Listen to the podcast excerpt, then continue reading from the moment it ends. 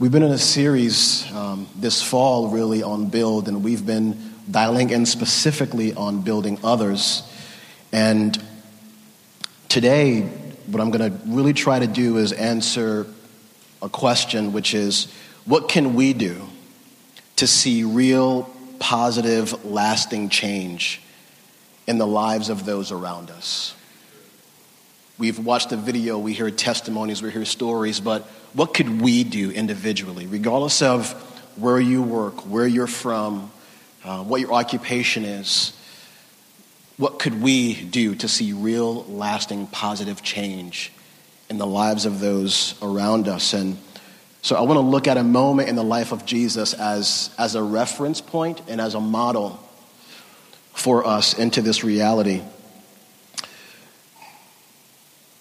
And before I do, would you just pray with me? Um, Father, thank you for your love, and thank you for the world that you invite us in. Thank you for adopting us into your family and giving us new sensibilities to navigate into this new world called your kingdom. We ask for great grace today in Jesus' name. Amen. Amen. So we look to Jesus because really he's our king.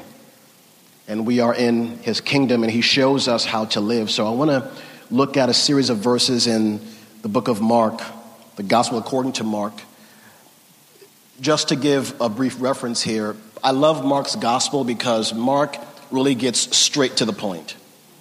He doesn't spend time telling us about the childhood of Jesus, what he did when he was a kid, um, his lineage, those are important. But for Mark, he gets right to the point of Jesus on mission. It's almost as if this Mark's account is like the action movie of the gospel. Jesus steps on the scene and he gets to work. He's on mission.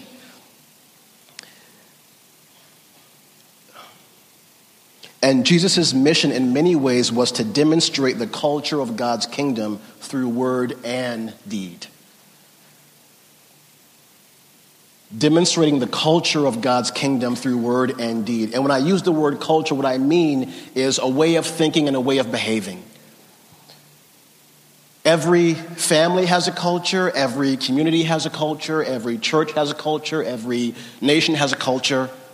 It's a way of thinking, a way of behaving, a way of understanding things. And Jesus comes to show us what the culture of God's kingdom is like. Because once we align ourselves with Him, once we pledge allegiance to Jesus as our King, He brings us into a new culture which reframes how we think and it helps us to look at people differently and engage them differently. So, Mark chapter 10, I'm going to start at verse 46. It says, Then they came to Jericho. And as he was leaving Jericho with his disciples and a large crowd, take note of that, a blind beggar named Bartimaeus, the son of Timaeus, was sitting by the road. If you're taking notes or highlighting, highlight that phrase, sitting by the road.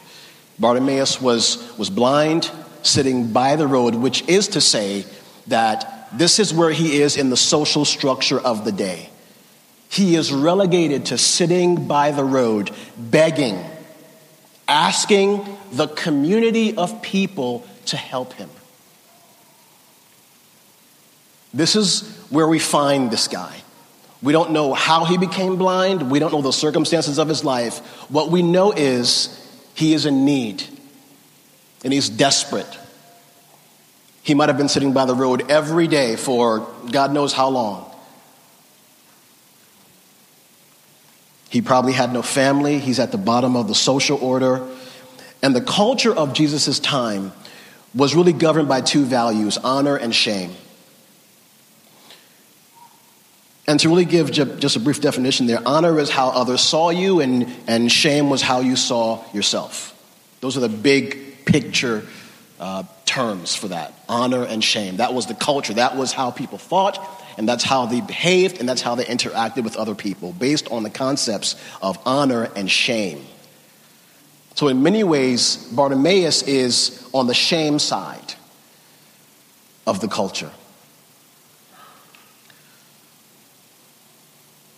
Verse 47 When he heard that it was Jesus the Nazarene, he began to cry out and say, Jesus, son of David, have mercy on me. Verse 48 Many were sternly telling him to be quiet, but he kept crying out all the more, Son of David, have mercy on me. Now remember, they come to Jericho, Jesus with his disciples and a crowd. So, in many ways, everyone is following Jesus. I want you to catch that. So, here they are following Jesus, and they hear someone by the roadside who is in need, who is desperate, who is marginalized by society, asking for help, and they tell him to be quiet as they're following Jesus. How is that possible? You're following Jesus. And here's a person, not sure how many times they saw him, they probably knew him by name, and they tell him, Be quiet. It's almost as if you're distracting us from following Jesus. Your cry for help is an agitation to my walk of faith.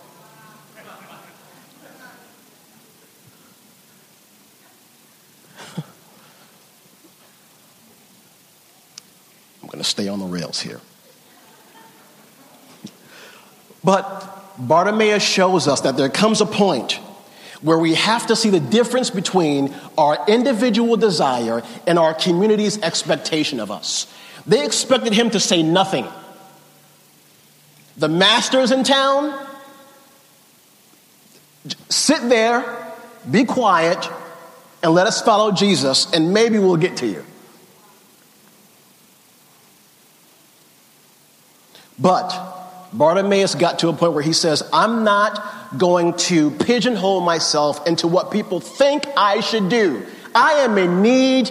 I need Jesus. I need help. He's in town. I'm going for it. He probably had no change in his tin cup. But he said, Listen, I'm going for it.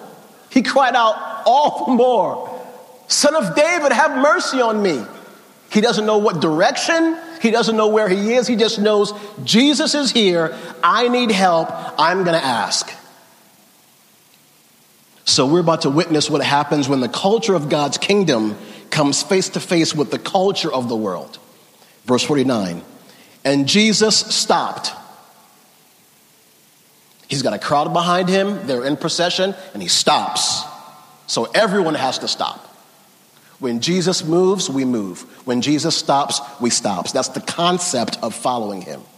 But anyway, Jesus stops and said, Call him here. I love this. So he doesn't directly address Bartimaeus initially. The same people who told Bartimaeus, Be quiet, he says to them, Call him and tell him to come here.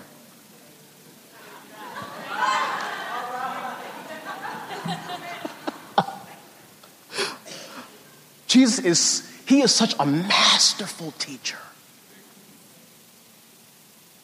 Because he shows us here that the way his kingdom works is human contact.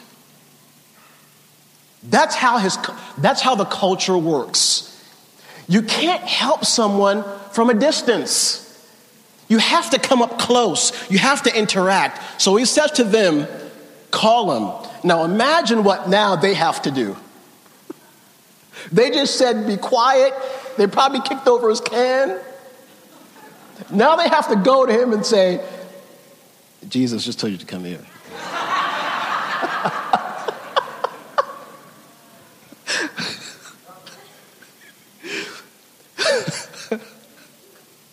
Jesus is always motivating us to go after people.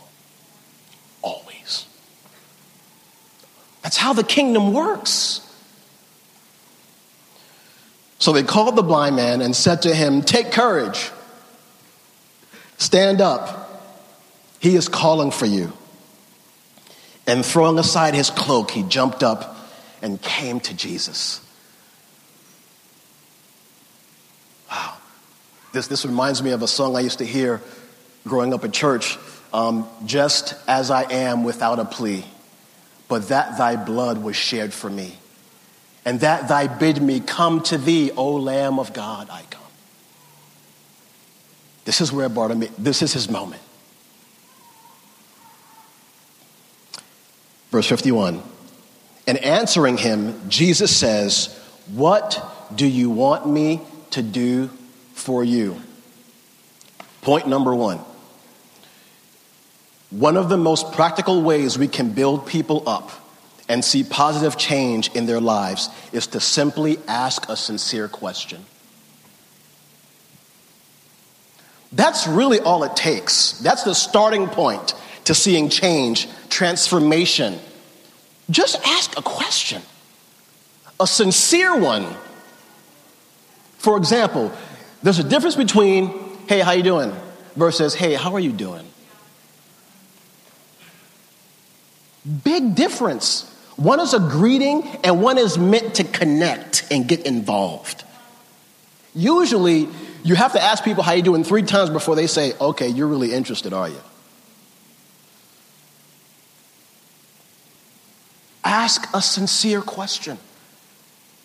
Jesus asks him, What do you want me to do for you? Now, in the gospel story, it is recorded that Jesus asked close to 300 questions. But he, in comparison, was asked less than 200, which is to say that he asked more questions of people than they asked of him. Because he was always trying to engage the heart. People came to Jesus because they wanted answers, but most times all they found were questions. Why? Jesus asks questions because he wants connection with us and transformation for us. Questions usually get to the heart of issues. When you ask the right questions in the right way, you get answers.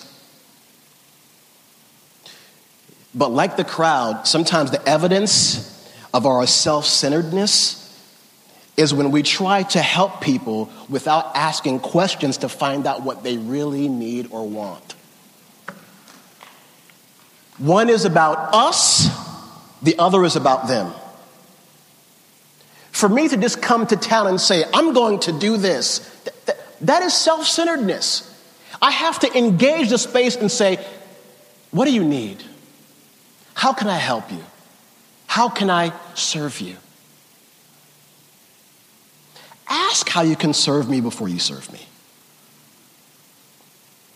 Because if you don't, your service is more about you than it is about me.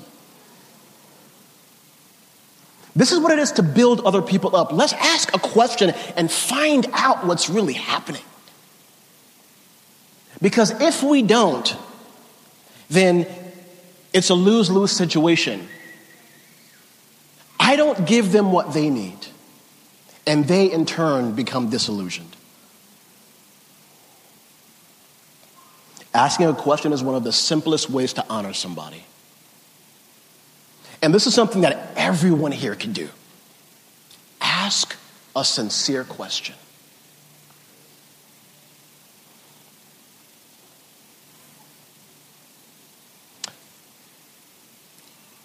Continuing on, and the blind men said to him, Rabbi, I want to regain my sight. He could have asked for anything. He could have said, Jesus, I want you to rebuke the people who just told me to be quiet. he could have said, Jesus, I want you to fill this cup for me. I need something to eat today. He says, I want to regain my sight. I just want to see. Now, this is a, a contrast between the last time Jesus asked this question. And this is really right before this scene. So if you read up a little bit, starting at verse 35 of John 10, look at this.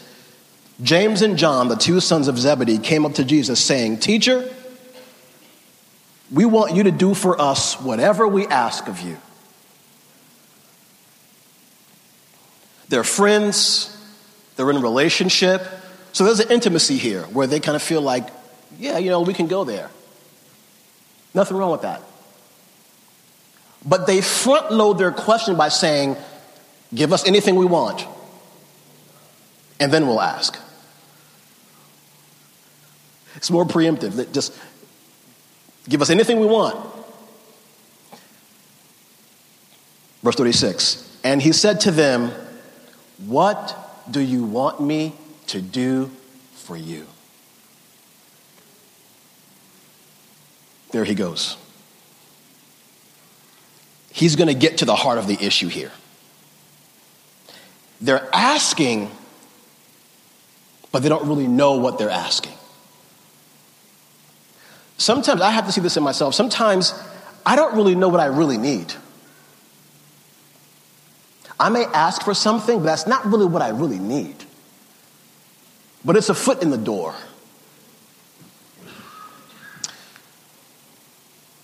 They said to him, Grant that we may sit on your right and on your left in your glory. But Jesus said to them, You do not know what you are asking.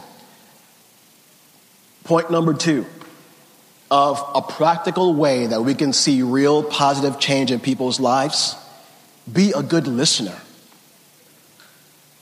Ask good questions, be a good listener. When we actively listen, you will hear what's not being said. Usually.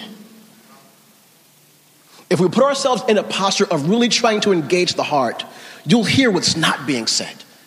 They're saying, We want to sit on your right and on your left. What they're really asking is, okay, we're in this culture of honor and shame. We want to fit into this culture and we want honor and we want power. Give us that. This is what we want. This is what other people are doing. So, since you're going to give us what we want, right? Give us the power so everyone else can see. And Jesus says, You don't know what you're asking. He's already on mission, he's already headed to Jerusalem to be crucified. He's already on mission showing them this is what the culture of, culture of the kingdom is like. If they were to get their request, instead of two thieves on the cross, it would have been his two closest friends. They didn't know that. If you want to sit on my right and on my left, you see that cross right there? That's my right and that's my left. They didn't know what they were asking. There's a quote by Krista Tippett, who's the radio host of a, a radio program and podcast called On Being, and she says, Listening is about bringing our lives into conversation. When we listen, we're bringing ourselves into the space to be engaged. This is where the raw material of life happens. Simply being good listeners. Now, I know this doesn't sound super spiritual. It doesn't sound like it's a high hanging fruit that you have to pray and fast for. Forgive me. Forgive me. But what I've seen is sometimes you can change someone's life by simply being present and listening. R- really, it could be just that. Just listen. James and John wanted honor according to the culture around them. But his intention was to show them, Jesus' intention was to show them a better way, the kingdom way. So down to verse 41. Hearing this, the ten began to feel indignant with James and John. Okay, now here we have a staff problem. here we have a team dysfunction. They're like, could you believe these two? It's 12 of us, and they want to be in charge. So here comes masterful Jesus, trying to keep everybody together. You know what I mean? Calling them to himself. See, that's always his first step. Let's draw closer. Let's let's let's gather around, children.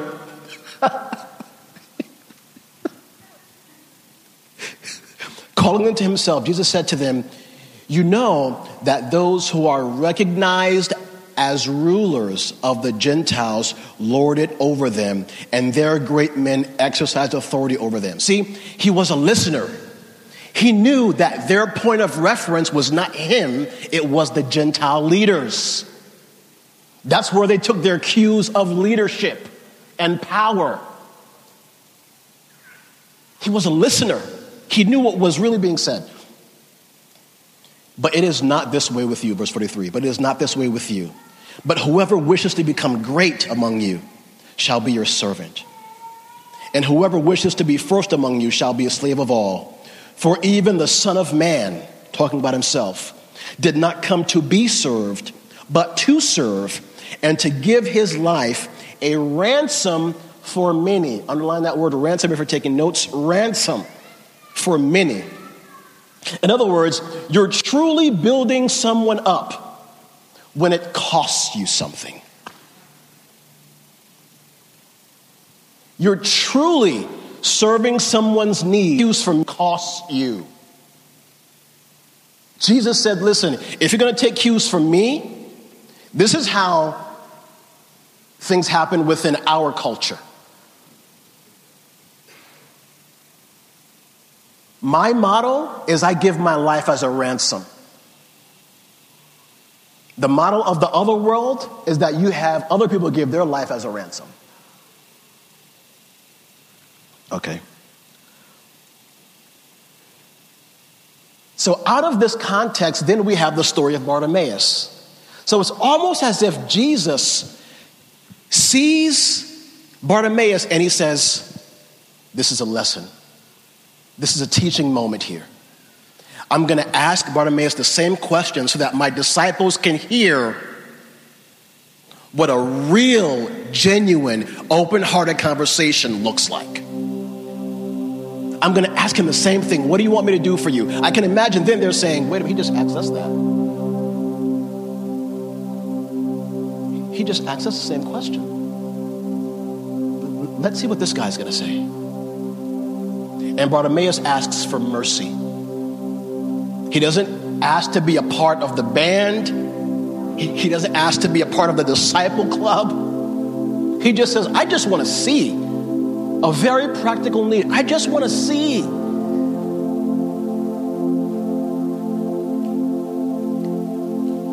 It seems to me that Jesus wants the disciples to know that really they are the blind ones, not Bartimaeus. They are the ones who really can't see what the culture is like. But Bartimaeus does. He knows that in the culture of the kingdom, mercy is dispensed. Mercy.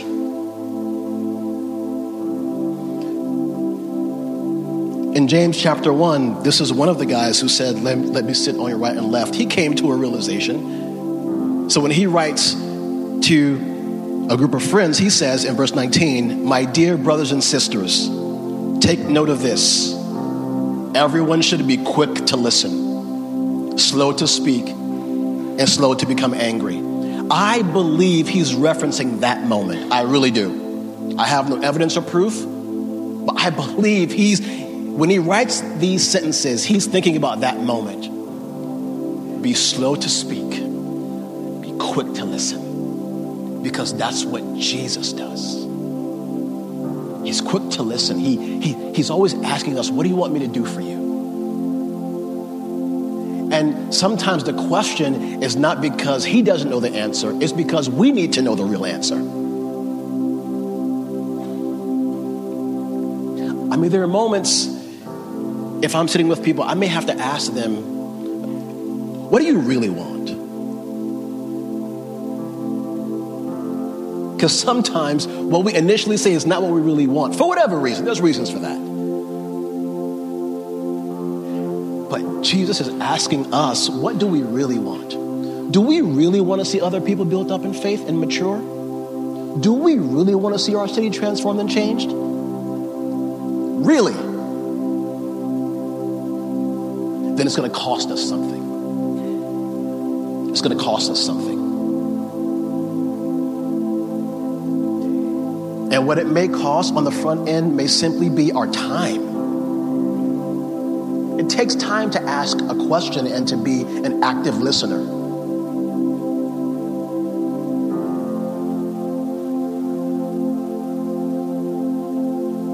Verse 52 And Jesus said to him, Go, your faith has made you well.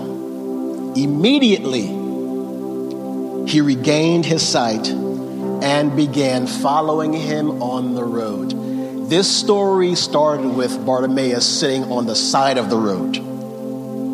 Now he is on the road. Now he's accepted back into society, into community. No longer a beggar, now he is a rejoicer. And now he can invite other people onto the road to be a part of the culture of Jesus, the culture of kingdom. Now, I don't know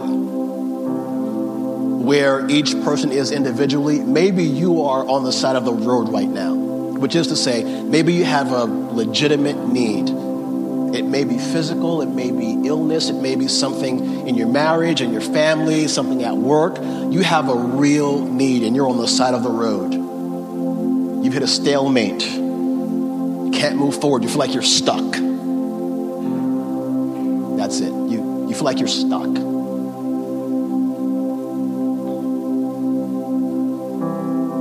Maybe the first step for you is to simply ask Jesus for mercy.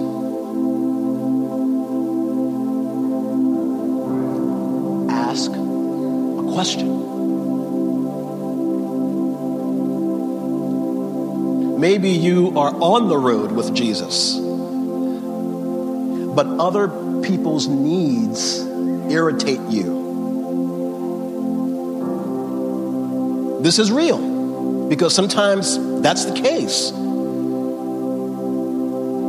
This isn't a right or wrong thing, this is a real thing. Let's get real with God. One of the most transformative moments in my personal life was when I finally got real with God.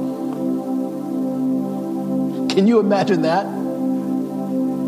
I finally just said, ah, this is how I feel about this situation. And that, and that was the beginning of transformation for me.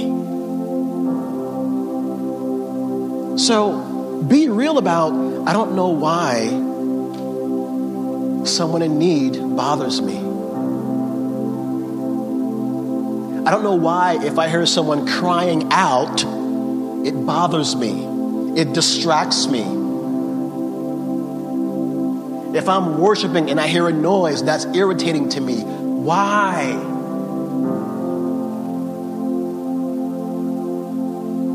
It may not even be about the noise, the screamer, the distractor. It may be about where we are.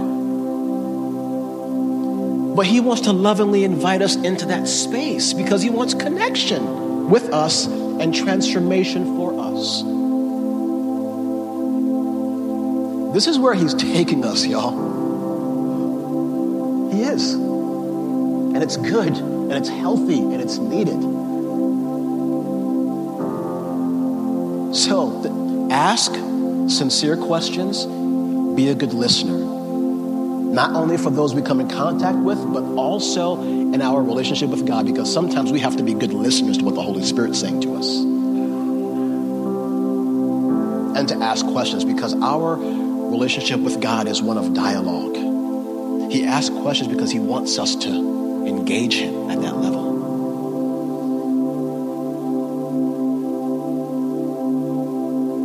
So let's pray. And if you feel like you are on the side of the road, have a need, whatever that need is, we want to pray for you. If you're on the road but you have heart level stuff happening, we want to pray with you.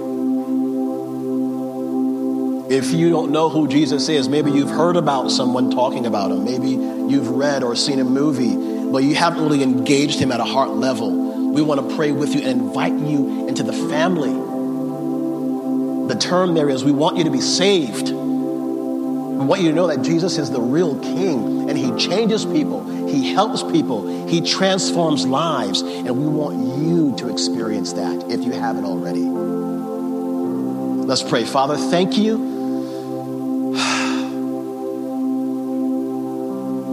Thank you that although you are so great, so amazing, that you stoop down and just ask us questions because you want connection with us.